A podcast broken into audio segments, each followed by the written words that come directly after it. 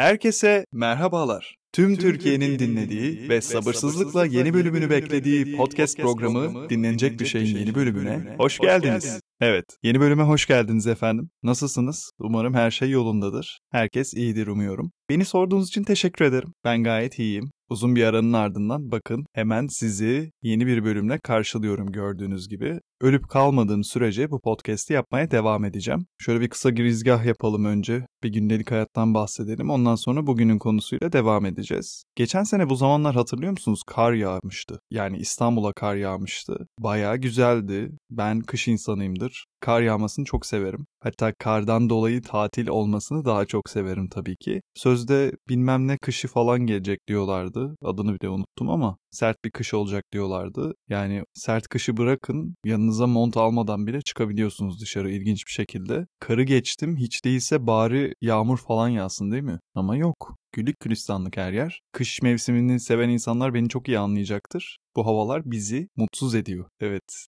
herkes güneş sevmek zorunda değil. Bazı insanlar yağmur, soğuk ve kar da sevebilir. Battaniyenin altına oturup bir şeyler izlemeyi özledim artık ya. Yani battaniye bile örtemiyoruz üstümüze hava o derece sıcak şu anda. Biraz tadım kaçık açıkçası bundan dolayı. Evet, tek derdimiz hava durumunun güneşli olması olsun diyelim. Onun dışında her şey yolundadır umarım. Sizler nasılsınız? Bir önceki bölümü beğenmişsinizdir umarım. İlginç bir konu konuştuk. Gündem bir konuydu çünkü. Ben de elimden geldiğince orada deneyimlerimi aktarmaya çalıştım sizlere. Güzel geri dönüşler aldım açıkçası bölümle ilgili. Sevmenize çok sevindim. Olumsuz bir geri dönüş almadım. Aile diziminin saçmalık olduğunu düşünen veya baştan sona her şeyi yanlış anlatmışsın Emre diyen biri olmamış. Aksine sevmişsiniz bölümü. Bu beni çok sevindirdi. Umarım bundan sonraki bölümlerde sizlere hitap etsin diyelim.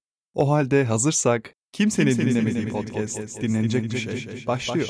Bu bölüm biraz bilgi paylaşımı yapalım ve birlikte kültürlenelim istedim. Ne dersiniz? Yani böyle hep sohbet havasında ilerledik. Yine tabii ki sohbet havasında ilerleyeceğiz ama biraz da bir kültürlenelim ya. Kültür hanemize bir artı bir yazalım istedim. O halde bilgi hanenizde bir yer açmanızı rica edeceğim sizden. Ve evet, gereksiz bilgiler silindi ve gigabaytlar artırıldıysa dinlenecek bir şey başlıyor. Ingvar Kamprad ismi size tanıdık geliyor mu? Sorarak başlayayım o zaman. Çoğu kişi de Ingvar Kamprad ismi muhtemelen bir anlam ifade etmez. Ben dahil birçoğumuzun bu ismi ilk defa duyduğuna eminim. O zaman gelin ufak adımlarla kimmiş bu Ingvar Kamprad bir bakalım. Evet, ilk ipucumuz şöyle olsun. Dekorasyon ve mobilya denilince aklınıza ilk ne geliyor? Peki ya girdiğimizde asla elimiz boş çıkamadığımız bir yer desem size? Bir adım daha ileri gidiyoruz ve soruyorum. Daha yani psikolojik yöntemlerle bizleri içine çeken, girdiğinizde zamanın nasıl geçtiğini anlamadığınız bir yerden bahsediyorum. Evet, eğer hep bir ağızdan IKEA diye bağırdıysak doğru tahmin. Tebrikler. IKEA, evinizin her şeyi. Evet, her ne kadar spot ışıkları altında IKEA olsa da perde arkasında Ingvar Kamprad yer alıyor. Zira kendisi IKEA'nın kurucusu efendim. Hadi o zaman gelin Ingvar Kamprad kimmiş, neyin nesiymiş biraz daha yakından bakalım. Ingvar Kamprad 1926'da İsveç'te dünyaya gelmiş ve çocukluğunu Eganardi kasabası yakınlarındaki Elmteret adlı çiftlikte geçirmiş. Bu arada bu isimler İsveç kökenli olduğu için telaffuzlarına yanlışlık yapabilirim. Ben İngilizce şekilde telaffuz etmeye çalışıyorum. İngilizce şekilde telaffuz etmeye çalışsam dahi yanlışlık yapabilirim. Affola. Sizler de Ingvar Kamprad adını aratarak bu isimlerin doğru yazılışını ve telaffuzlarını öğrenebilirsiniz. Ben dilim döndüğünce bu şekilde telaffuz edeceğim efendim. O halde gelin devam edelim. Küçük Ingvar ilk para kazanma deneyimini henüz daha 5 yaşındayken elde etmiş. Yaşıtlarının aksine oyun oynamak yerine bisikletiyle çevresindeki komşularına kibrit satmış sevgili Ikea'mızın kurucusu. Daha o günlerden günümüze bir selam çakmış, potansiyeli fark etmiş ve işleri biraz daha büyüterek komşularına kalem, kolye, süs eşyaları gibi şeyler satmaya başlamış. Daha çocukluk döneminde ticari zekasını göstermiş olsa da aynı başarıyı eğitim hayatında sergileyememiş maalesef. Hatta okuma yazmayı bile yaşıtlarından çok daha sonra öğrenmiş. Bunun nedeni Camprad'ın disleksi olması efendim. Yani öğrenme bozukluğuna sahip kendisi. Ama gelin görün ki eğitim alanında elde edemediği başarıların onu tanımlamasına müsaade etmemiş, ticari zekasını konuşturmuş ve kendi markasını kurup globalleştirmesiyle büyük bir ticari başarıya ulaşmış. Böylesine büyük ve global bir markanın kurucusunun üniversite mezunu olmasını bekliyorsanız orada durun bir saniye. Zira kendisi lise mezunu. Eğitim hayatında başarılı olamadığından bahsettik. E zaten kendisi de ticari zekasının ve bu alanda bir hevesinin olduğunun ve başarıyı da bu alanda elde edeceğinin farkına varmış olacak ki Zorlamanın alemi yok kardeşim. Benden bu kadar diyerek liseden sonra eğitim hayatına noktayı koymuş. Yani kendisi üniversite mezunu değil, lise mezunu. Bu durumu da kendisi şöyle aktarıyor. Eğer bitmek bilmez bir hevesiniz ve tutkunuz varsa ve çalışmayı seviyorsanız, üniversite eğitimi zaman kaybından başka bir şey değildir. Bakın üniversite mezunu olmanın aslında sanılanın aksine bizi hayatta istediğimiz destinasyona götürecek tek yol olmadığını belirtmiş burada. Bunu ben değil kendisi söylüyor. Bizzat onun cümlesini aktardım ben size. Ben de kendisine katıldığımı belirteyim bu noktada. Çünkü bizim ülkemizde hatta birçok ülkede üniversite mezunu olmak neredeyse hayatın şifresini çözmekle eşdeğer tutulsa da artık durumun bu olmadığının yavaş yavaş farkına varmaya başladık hep birlikte sanırım. Çünkü kişi kendini eğitebildiği, geliştirebildiği sürece gideceği yere ulaşır. Üniversite bu noktada sadece bir araç olabilir, amaç değil. Elbette üniversite eğitimi önemli, kesinlikle. Önemsiz demiyorum, yanlış anlaşılmasın. Ama şöyle bir bakın çevrenize lütfen. Üniversite mezunu olmasına rağmen kendini eğitememiş, iki lafı bir araya getiremeyen insanlarla dolu değil mi? Bence bu bile tek başına üniversite eğitiminin sanılanın aksine büyük işler başarmanın tek yolu olduğu tezini çürütmeye yeterli. Ne dersiniz? Katılır mısınız bana? Bu sebeple ben Ingvar Kemprad'a katıldığımı belirteyim bir kez daha. Tamam, hadi gelin devam edelim şimdi. Kemprad'ın öğrenme bozukluğuna sahip olmasından bahsetmiştik. Bu sebeple yaşıtlarından daha geç bir zamanda okuma yazma öğrenebiliyor. Ama buna rağmen 17 yaşına geldiğinde okulda elde ettiği başarı sonucu babasının ona vermiş olduğu bir miktar para ve kendi biriktirdikleriyle 1943 yılında IKEA kuruyor. Peki IKEA adı nereden geliyor diye sorarsanız. Şöyle, kendi isminin baş harflerinin yanı sıra doğduğu çiftlik ve köyün baş harflerinden geliyor. Başta da söylemiştik. Elmtart köyü ve Oginart. Oginart dediğime bakmayın A harfiyle başlıyor bu. Yani Ingvar'ın İ'si, Kemprad'ın K'si, Elmtart'ın E'si, Oginard'ın A'sı. Toplayın bunları ne yaptı? 40 yaptı değil mi? tamam şakamatik. Kim bilir attı da şakamatik çalıştı. Evet gördüğünüz gibi Kemprad isim konusunda çok da zorlamamış kendini. Yaratıcılıktan uzak gayet basic bir şekilde Ikea ismini koymuş. Güzel de yapmış açıkçası. Gelin devam edelim. İlk yıllarında IKEA sadece ufak eşyalar satmaya başlıyor. Kibritten iç çamaşırına kadar geniş yelpazede ürün satılsa da en çok kalemler talep görmüş o dönem. Kemprat'ta talebin daha çok kalemlere yönelik olduğunu fark edince o zamanın parasıyla 63 dolar kredi çekerek Paris'ten 500 adet kalem sipariş etmiş. 63 dolar kredi şu an kulağa komik gelmiyor mu sizce de? Düşünsenize koskoca milyon dolarlık Ikea'nın yolculuğu 63 dolarlık krediyle başlamış. 2 yıl ertelemeli 180 ay vadeliymiş falan böyle. Şaka yapıyorum tabii ki. Yani 63 doları herhalde 2 yıl ertelemeli 180 ay vadeli bir şekilde çekmezsin. 63 dolardır ya. Yani inanın cebinizdeki 10 lirayla bile bir marka kurmak mümkün herhalde. Çok ilginç. 63 dolar. Milyar dolarlık Ikea'nın temeli 63 dolarlık bir krediye dayanıyor. Vay be. Buradan da şunu söyleyebiliriz sanırım kendimize. Asla asla demeyin. Evet, gelin devam edelim. Kemprat mağazaya daha fazla müşteri çekebilmek için ne yapabilirim diye düşünüyor ve sonrasında müşterilere ücretsiz kahve ve kurabiye ikramında bulunmaya başlıyor. Bedava kahve ve kurabiyeden haberdar olan herkes bu kampanyayı ilgi çekici bulmuş ve koşmuş Ikea'ya. Eee tabi nerede beleş oraya yerleş diye bir söz vardır bilirsiniz. Nitekim müşteriler de aman ne olacak sanki en kötü bedavadan bir kahve içer kurabiye yer dönerim diye düşünerek Ikea'nın yolunu tutmuşlar. Neyse böyle söylediğime bakmayın bedava olan her şeyi severiz tabii ki bunda yanlış bir şey yok. Kemprat da bunu fark etmiş olacak ki böyle bir yöntem uygulamış. Nitekim başarılı da olmuş çünkü Ikea bu sayede bilinirliğini oldukça arttırmış. Şirket kurulduktan 2 yıl sonra kibrit, kalem ve süs eşyalarından sonra meşhur IKEA mobilyalarının satışına başlanmış. Ve tabi olumlu geri dönüşler sonrasında IKEA daha çok mobilya satış alanına yoğunlaşıyor. 1950 yılında IKEA ilk defa bir showroom açıyor ve ürünlerini orada sergilemeye başlıyor. Bu showroom'un şöyle bir özelliği var. Müşteriler tarihte ilk defa bir mobilya siparişi vermeden önce o mobilyanın nasıl olacağını görebilme imkanına sahip olmuşlar. Bu da bu olanda bir ilk olduğu için IKEA almış başını yürümüş ve artık IKEA adını herkes bilir hale gelmiş. Bu sektördeki bir diğer yenilik de IKEA'nın mobilyalarının demonte olarak satışa sunması olmuş. Bilirsiniz IKEA'dan mobilya aldığınız zaman özellikle büyük mobilyalar demonte halde size teslim edilir. IKEA'nın mobilyalarını demonte olarak satışa sunmasının sebebi ise taşıma ve depolama maliyetlerinin düşürülmesiymiş. Her ne kadar şirketin amacı maliyetlerin düşürülmesi üzerine bu hamleyi yapmak olsa da bambaşka bir sonucu da beraberinde getirmiş ve tüketici psikolojisinde IKEA etkisi denilen durumun oluşmasını sağlamış. Peki nedir bu IKEA etkisi Emre diye soracak olursanız. Mike Norton, Daniel Moshon ve Dan Ariely'na göre ürünün üretilmesinde, geliştirilmesinde yani son haline gelene kadar geçen aşamalardan herhangi birine katkı sağlayanların ortaya çıkan ürüne normalden daha fazla değer vermesi ve bağlanması durumuna IKEA etkisi deniyor efendim. IKEA etkisinin sebebinin psikolojik bir ihtiyaçtan kaynaklandığı düşünülüyor.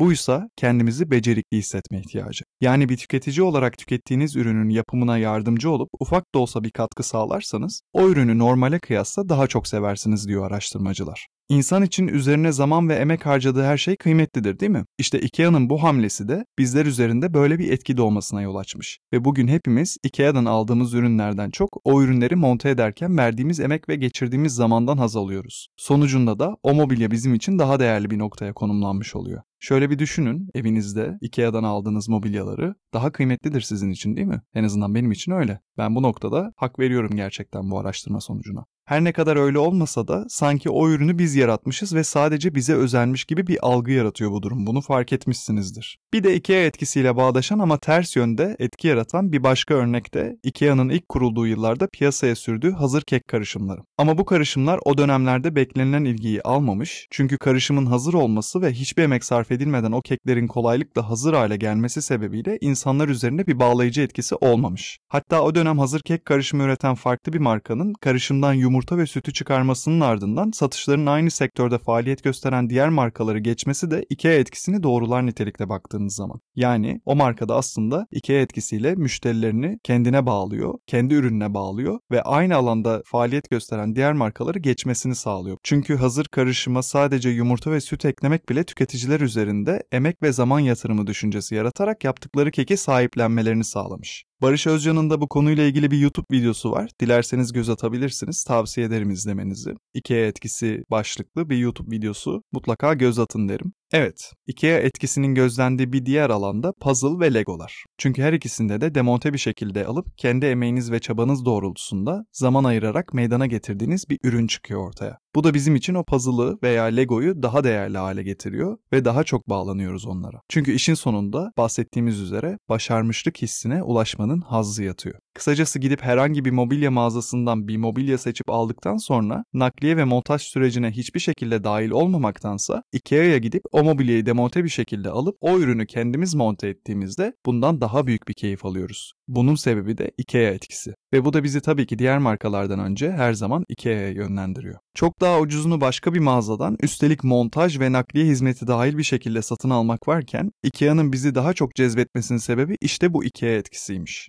Bu noktada bizim için fiyat farkının pek bir önemi olmuyor. E tabi günümüz ekonomik koşullarında bir şişe su almak için bile 5 market gezmek zorunda kalmamız ayrı bir mesele. Ne yazık ki ucuz olana yönelmek durumundayız artık. Ama söz konusu mobilya olunca yine de IKEA etkisinden kaçamıyoruz. Bir şeyi kendinizin yaratacak olma duygusu o an her şeyin önüne geçiyor sanırım. Hatta konuyla ilgili 2011 yılında yapılan bir araştırmaya göre insanların önceden monte edilmiş mobilyalara kıyasla kendi monte ettikleri mobilyalar için %63 daha fazla ödemeye istekli oldukları ortaya çıkıyor. Bakın 63 bu bir işaret olabilir mi? Hatırlarsınız başta söylediğimiz gibi IKEA'nın yolculuğu da 63 dolarlık bir krediyle başlamıştı. Tabii ki tamamen tesadüf. Neyse Emre uzatma dediğinizi duyuyorum. O zaman gelin devam edelim. Sıradan muadillerine kıyasla ekstra hiçbir özelliği olmayan bir mobilya dahi de olsa onu monte ederken harcadığınız zaman ve emek söz konusu olduğu için IKEA'dan aldığınız o mobilyanın kılına zarar gelse üzülürsünüz değil mi? Şimdi kimse kimseyi kandırmasın. Hepimiz bir noktaya kadar materyalist insanlarız. Ne yazık ki kapitalist bir dünyada, materyalist bir dünyada yaşıyoruz. Bunu kabul etmek gerekiyor. Kabul edip bununla barışmak gerekiyor. Eşyalarımız bizim için kıymetli. Bu ekonomik koşullarda daha da kıymetli hale geldi ne yazık ki. Çünkü onları elde etmek artık çok daha fazla zorlaştı. Üstüne üstlük bir de bu eşyalar IKEA'dan alındıysa ve hatta bizim tarafımızdan kurulduysa işte o zaman bizim için bambaşka bir konuma geliyor. Zira IKEA etkisi söz konusu. İşte bu sebeple o mobilyaların kılına zarar gelse çok üzülüyoruz. Şöyle bir düşünün siz de, evinize bir göz atın. Evinizde bulunan ve kendi çabalarınızla kurduğunuz eşyalar diğer hazır aldığınız ürünlere nazaran muhtemelen daha kıymetlidir sizin gözünüzde değil mi? Bana katılır mısınız bu noktada? Gelin devam edelim. IKEA etkisi günümüzde çokça popüler hale gelen do it yourself yani kendin yap projelerinin de popülerlik kazanmasına katkıda bulunmuş. Aynı şekilde kendin yap projeleri de hepimizin içinde var olan yaratma ve yaratıcılık dürtülerini harekete geçiriyor. Ve yine kendimizi fark etmeden de olsa IKEA etkisi altında buluyoruz. Hatta bununla ilgili fareler üzerinde yapılmış bir deney bile varmış biliyor musunuz? Bu deneyin sonuçlarına bakıldığında farelerin emek sarf etmeden kolaylıkla erişebildikleri yiyecekler yerine zor yollardan ulaşabildikleri yiyecekleri almaya yatkın oldukları saptanmış. Az önce bahsettiğim gibi lütfen Barış Özcan'ın IKEA etkisiyle ilgili olan videosunu izlemenizi tavsiye ediyorum size. Orada şuna benzer bir cümle kuruyor kendisi.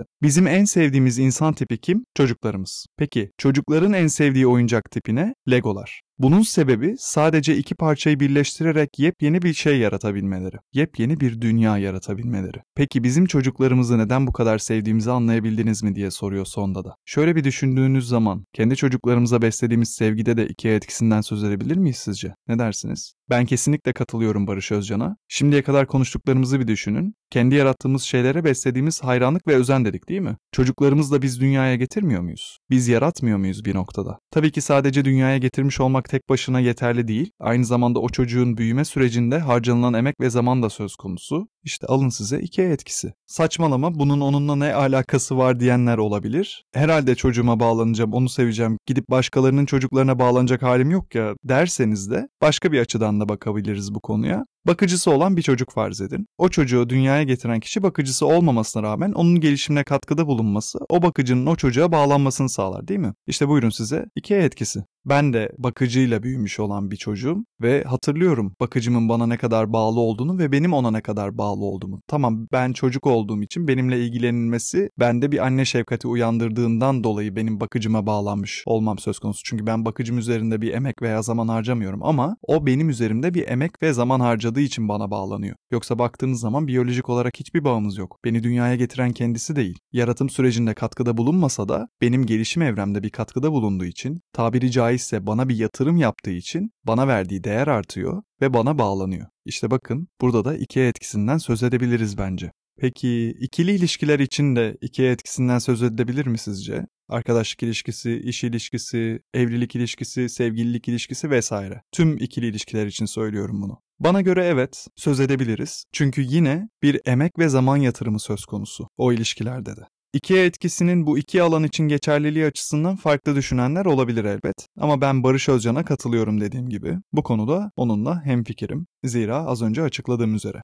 Efendim uzun lafın kısası bir emek ve zaman harcadığımız her şeyi daha çok seviyor, sahipleniyor ve bağlanıyoruz. Evet, o kadar bahsettik bu IKEA etkisinden. Şöyle seviyoruz, böyle bağlanıyoruz dedik. Peki Emre, hiç mi yok bu IKEA etkisinin olumsuz bir yanı diye soracak olursanız, tabii ki var. Her güzel şey zıtlığını da beraberinde getirir bilirsiniz. IKEA etkisinin dezavantajı da bizlerde küçük dağları ben yarattım duygusunu uyandırmasıymış. Yani egomuzu gereksiz bir şekilde yüceltmesiymiş. Ortaya koyduğumuz şeye sadece ufak bir katkıda bulunmuş olsak da IKEA etkisi sebebiyle adeta o şeye aşık olmamız ve bu durumun objektifliğimizin önüne geçmesi söz konusu oluyor. Evet kabul, bir emek ve zaman harcadık o mobilyayı monte ederken veya o şeyi yaparken ederken tamam bizim için değerli bir hale geldi ve bağlandık ona artık ama hepsi bu kadar. O mobilya biz almasak da ve monte etmesek de var olacaktı zaten. Evet bizim evimizde var olmayacaktı belki ama başka bir evde var olacaktı ki var da zaten. Sonuçta seri üretim bir üründen bahsediyoruz değil mi? Veya bir puzzle veya bir Lego. IKEA etkisinin söz konusu olduğu her şey için bu geçerli. Ama bu etki sayesinde az önce de bahsettiğim gibi o şeyin varoluş sürecine ufacık da olsa katkıda bulunmuş olmamız o şeyin biz tarafından yaratıldığını, biz olmasak onun var olamayacağını düşünmemize ve sadece bizi özelmiş gibi hissettirmesine yol açıyor. İşte IKEA etkisinin dezavantajı bu. Bunu bilinçli olarak düşünmüyoruz tabii ki. İçgüdülerimiz sebep oluyor buna. Evet, psikoloji alanında bile kendine yer edinmiş IKEA etkisinden bahsettik. Bir de gelin IKEA mağazalarının tasarımından ve yine bizleri psikolojik olarak nasıl etkilediğinden bahsedelim isterseniz. Şimdi bilirsiniz herhangi bir IKEA mağazasına girdiğinizde çıkışa ulaşabilmenizin tek yolu ancak mağazanın tamamını dolaşmanızdan geçer. Bu tabii ki sadece size zorluk çıkarmak adına düşünülmüş bir yol değil efendim. Bunun arkasında da temelleri yine psikolojiye dayanan bir durum söz konusu. IKEA mağazaları bahsettiğimiz üzere tek yönlü bir düzenle tasarlanırlar. IKEA bu tasarımı uzun doğal yol olarak adlandırıyormuş. Bu tasarım müşteriyi yol boyunca saat yönünün tersine yönlendiriyor ve müşteriyi mağazayı bütünüyle görmeye teşvik ediyormuş. Mağaza tasarımı konusunda uzman olan Alan Penn'e göre IKEA mağazalarının bu şekilde dizayn edilmiş olması müşteriyi daha fazla içeride tutmayı amaçlaması ve ürün satın almasına yönelikmiş. Bu teoriye göre mağaza içinde oluşturulmuş zikzak rota müşteriye yönünü şaşırtıyor ve ihtiyacı veya niyeti olmamasına rağmen alışveriş yapmasını sağlıyormuş. Mağazaların tasarımından kaynaklı olarak çıkışa doğru giderken izlediğiniz rotayı tekrar geri dönemeyeceğinizi bildiğiniz için bu durum yol üzerinde gözünüze çarpan şeyi daha sonra alamayacağınız düşüncesine sahip olmanıza neden oluyor ve kendinizi bir anda o ürünü sepete atarken buluyorsunuz. Çok ilginç değil mi? Bunu hepimiz yaşamışızdır. Şöyle bir düşünün, Ikea'ya sadece gezmek için gitseniz bile bir bakarsınız ki en azından bir ürün alıp çıkarsınız oradan. Bu teori tabii ki Alan Penn'in teorisi ama benim de Ikea'ya her girdiğimde bu durumu yaşadığım çok oldu bahsettiğim gibi. Hiç ihtiyacım olmayan ürünler alıp çıktım her seferinde. Üstelik her girmeden önce Emre sadece gezeceksin diye kendi kendime telkinde bulunmama rağmen bunu yaptım. Başka hiçbir mağazada aynı durumu yaşamıyor olmama rağmen Ikea söz konusu olunca neden böyle oluyor diye soruyordum kendime. Eğer siz de kendinizi sorguladıysanız bu konuda hiç merak etmeyin. Sizlik bir durum yokmuş. Çünkü bunun sebebi siz değilsiniz. Bunlar hep dış minnakların oyunu. Evet, bunu da öğrenmiş olduk bakın. Benim aklıma tek bir çözüm geliyor bu konuyla ilgili. Ya her Ikea'ya girdiğimizde Bird Box filmini izlediyseniz bilirsiniz. Oradaki gibi gözlerimizi bandanayla bağlayarak çıkışı bulmaya çalışacağız. Ya da kaderimize boyun eğeceğiz. Elimizin gittiği, aklımızın kaldığı her şeyi almaya çalışacağız. Sonrasında da icralık olacağız. Karar sizin. Evet, sonuç olarak suçlu bulundu, katil uşakmış diyebilir miyiz? Bence deriz. Peki siz Alan Penn'in teorisine katılır mısınız? Gerçekten IKEA mağazaları bilinçli olarak bizi manipüle edip alışveriş yapmamıza neden olacak şekilde tasarlanmış olabilir mi? Ne dersiniz? Ben burada evet diye haykırmak istiyorum müsaadenizle. Evde aynısından olmasına rağmen bir tane daha alınmış şeyin başka bir açıklamasını yapamıyorum kendime çünkü. Evet gelin devam edelim. Dünya üzerinde çeşitli sektörlerde adını bile bilmediğimiz birçok marka olmasına rağmen IKEA izlediği doğru stratejilerle ''Ey ahali çekilin kenara'' diyerek aralarından sıyrılmakla kalmamış, üstüne üstlük bir de adını psikoloji literatürüne bile yazdırmış ve global bir marka haline gelmiş gördüğünüz gibi. 2021 yılında 21 milyar dolarlık piyasa değeriyle IKEA dünyanın en değerli 84. markası olmuş. Sadece 63 dolarlık krediyle yolculuğuna başlayan ve artık günümüzde dev bir marka haline gelen evimizin her şeyi IKEA'nın kurucusu ve kuruluş hikayesinden bahsettik. Yarattığı psikolojik etki sayesinde neden mobilya alışverişlerimizde ilk tercihimizin IKEA olduğunu da öğrenmiş olduk hep birlikte. Bu bölümden sonra bakalım ipleri elimize alabilecek miyiz yoksa her şey olduğu şekliyle devam mı edecek ne dersiniz? Ben cevap veriyorum. O mağazalardan asla ellerimiz boş çıkamayacağız. Bunu kabul etmek gerekiyor sanırım. IKEA prangalarıyla bağladı bizi kendine. Hepimiz birer IKEA mahkumuyuz dostlarım. Kaçabilen kaçsın kurtarsın kendini. Biz geride kalanlar olarak bir şekilde başımızın çaresine bakarız artık. Yapacak bir şey yok. El mahkum. Her Ikea'ya gidişimizde evde olan tuzluktan bir tane daha almak zorundayız. Yapacak bir şey yok. Bunu kabul edelim. Olsun bardağı dolu tarafından bakalım. Bilgilendik, kültürlendik hiç değilse. Bu da bir şeydir değil mi? Şunu eklemek istiyorum. Milyar dolarlık bir servete rağmen kurucusu Ingvar Kamprad var yemez amca da deniliyormuş. Neden peki? Çünkü milyarlarca dolarlık bir servete rağmen lüks bir hayat yaşamayı tercih etmemiş kendisi. Mesela her yere özel jetiyle gidebilme imkanı olmasına rağmen ekonomi sınıfında yolculuk yapmış. Ucuz restoranlarda yemek yemiş. Markete yürüyerek gitmiş. Yani hiç ihtiyacı yokken adamcağız sürekli tasarruf etmiş. Miş diyorum çünkü 2018 yılının soğuk bir Ocak akşamında aramızdan ayrılmış kendisi. Minimalist ve tasarruflu yaşam sadece Kemprat özelinde değil aslında baktığınızda. Milyoner ve milyarderlerin çoğunda görüyoruz bunu. Steve Jobs'ı hatırlayın mesela. Her lansmana siyah bir tişört ve kot pantolonla çıkardı. Bizim ülkemizden bir örnek verelim. Acun Ilıcalı geldi mesela aklıma. Sürekli siyah tişört ve siyah pantolon giyer bilirsiniz kendisi. Hatta bu yönüyle Twitter mizahşörlerinin bile diline düşmüştü zamanında hatırlarsınız. Bir de milyonlarca dolar servete sahip olmayan bizlerin yaşantısına bakın. Kendimizi paralarcasına çalışarak kazandığımız bir miktar parayı da hiç ihtiyacımız olmayan şeyler için harcıyoruz. Şöyle bir bakın evinize, yaşamınıza. Ben bunu niye aldım ki dediğiniz bir sürü eşyanız vardır muhtemelen değil mi? Kendiniz de anlam veremezsiniz ama almışsınızdır. Bunu yaparken amacımız ne peki? Kendimizi tamamlanmış hissetmek mi? Eksiksiz olmak mı? Onda var bende niye olmasın düşüncesi mi? Yoksa içimize gömdüğümüz, zaman zaman kendimizin bile unuttuğu manevi boşluğumuzu kendimizle dolduramadığımız için o boşluğun ancak maddi kazanımlarımız ve onların getirileriyle dolabileceği içgüdüsü mü? Ne dersiniz? Milyonerler minimalist bir yaşam tarzını benimsemişken, milyoner olmayan bizler lüks bir yaşam için onların servetine servet katıyoruz sanki. Evet gördüğünüz gibi zenginin malı yine şaşırtmadı, geldi, zürdün, çenesini yordu. Ne diyelim ya, Allah daha çok versin isteyene. Kimsenin malında mülkünde gözümüz yok. Herkes de nasıl yaşamak istiyorsa öyle yaşasın tabii ki. Kimse kimseye minimal bir yaşamı veya kimse kimseye lüks bir yaşamı dayatamaz. Ben sadece kendi fikrimi belirtmek istedim burada. Yani bakmayın minimal yaşama ve minimalizme öv övgüler dizmiş olsam da şu an burada ben de çok minimal bir insan sayılmam açıkçası. Minimalist bir yaşama özeniyorum. Minimalist bir yaşam tarzına geçmeyi istiyorum. Hayatımı mümkün olduğunca minimalleştirmek istiyorum. Her anlamda sadece eşya bakımından değil, kurmuş olduğum ilişkiler bakımından da. Ama şu an için sanırım buna hazır değilim. Bilmiyorum.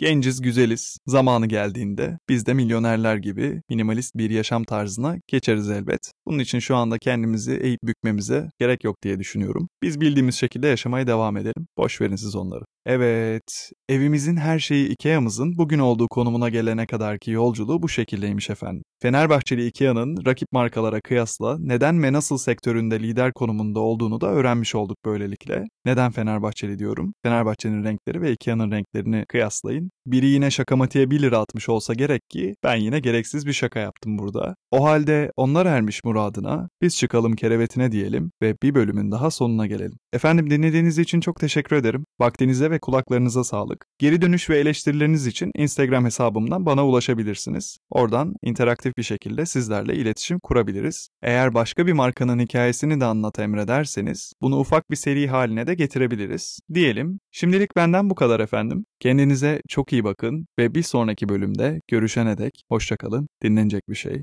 sona erdi. Ikea'ya girelim, iki şey alıp çıkar. Hemen yeniledim.